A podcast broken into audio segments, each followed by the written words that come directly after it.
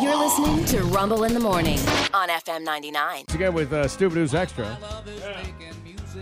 Comes to us from uh, Belgium and involves a man from Ghana. Man, I, it's what I, when Willie Nelson comes on, Yeah, I think Ghana. yeah.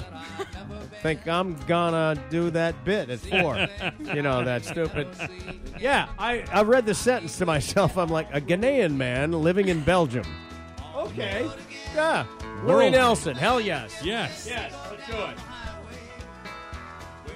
do it. Uh, became frustrated with constantly failing the theoretical part of his driving test, so much so that he finally paid a look-alike to take the test in his place. now you're in Belgium and you're from Ghana, which is an African nation, and uh, you need a look-alike.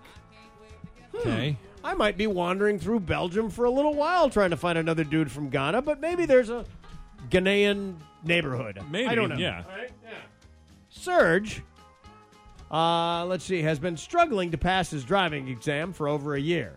He failed 12 times Wow. before trying to hire the look-alike to take the test. You know, at a certain point when you're failing driving tests, should we Yeah. just say, no, driving's not for you? Yeah, I think Yeah. when you get to double digits, you get a driver. Yeah. Mm. At that point, you you know what? I'm going to put the I'm going to download the Uber app. yeah. to your phone, Yeah. Serge. Yeah. Serge met Julian. Here we go. A fellow immigrant who not only looked somewhat similar, but importantly had already obtained his Belgian driver's license. So we know he's good. Okay. Yeah. The two agreed uh, that he would take the test. Uh, let's see. In a specific part of Belgium, because there were examiners there in that region that were considered a little more lenient than those in the region that they lived in. Oh, I figured it was just because they'd seen him 12 times, they'd know him. Yeah, yeah, that's when when they're start calling you by name at DMV. Yeah. you walk in, they Norm. Yeah. you know, becomes that. Yeah, not good.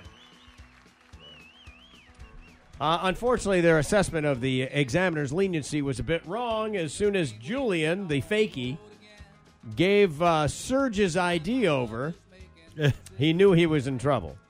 Instead of simply looking at him, the person uh, was examining him very closely and noticed the facial differences between him and Serge. ah, busted. Didn't even get to take the test. Busted. I bet you Wow. they really looked almost nothing alike. Probably not. They just figured, you know what? Let's give it a shot.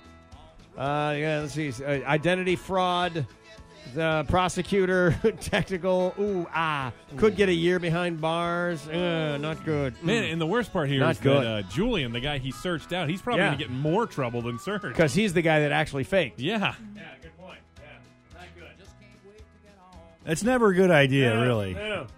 Uh, one of the first ever New York cab rides I had was uh, I looked at the guy's badge and it that said Ghana right on it, right there on the taxi thing. And I was like, ah.